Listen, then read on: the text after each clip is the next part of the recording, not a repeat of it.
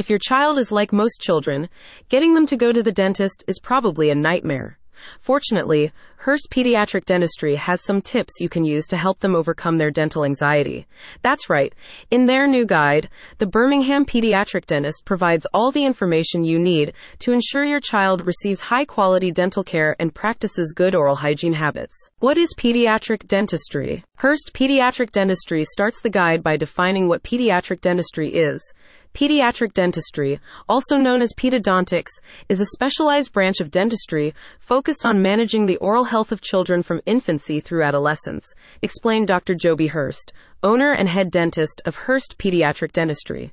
It covers a wide range of dental treatments and procedures, all designed to set your child up for a life of great oral health. Included under the pediatric dentistry heading are several services, including regular checkups, teeth cleanings, sealants, fillings, orthodontics, and much more. Given the nature of pediatric dentistry, most dentists focus on education and prevention. However, restorative and corrective treatments are also available if your child requires them. What are the benefits? In terms of benefits, if your child receives early dental care, they are less likely to get buildups of plaque, which, if left unchecked, can lead to more serious problems. Frequent checkups also allow dentists to identify potential dental issues before they escalate.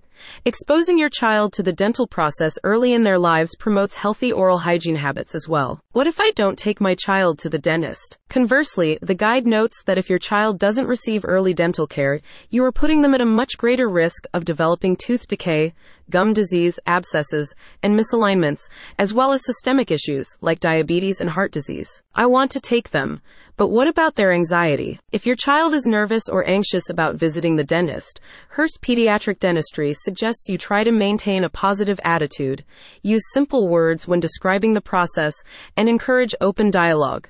They also recommend scheduling a meet and greet so your child can get familiar with the dentist, the office, and the process before receiving treatment. Furthermore, getting involved with your child's at home dental hygiene routine can also affect their willingness to go to the dentist.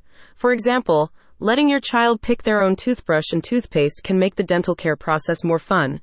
Making an event out of teeth cleaning can also be a useful exercise, as children often want to emulate their parents. Simply put, if they see you cleaning your teeth, they will likely follow suit. Early dental care not only sets the foundation for a lifetime of healthy teeth and gums, but also plays a significant role in preventing future dental issues, said Hurst.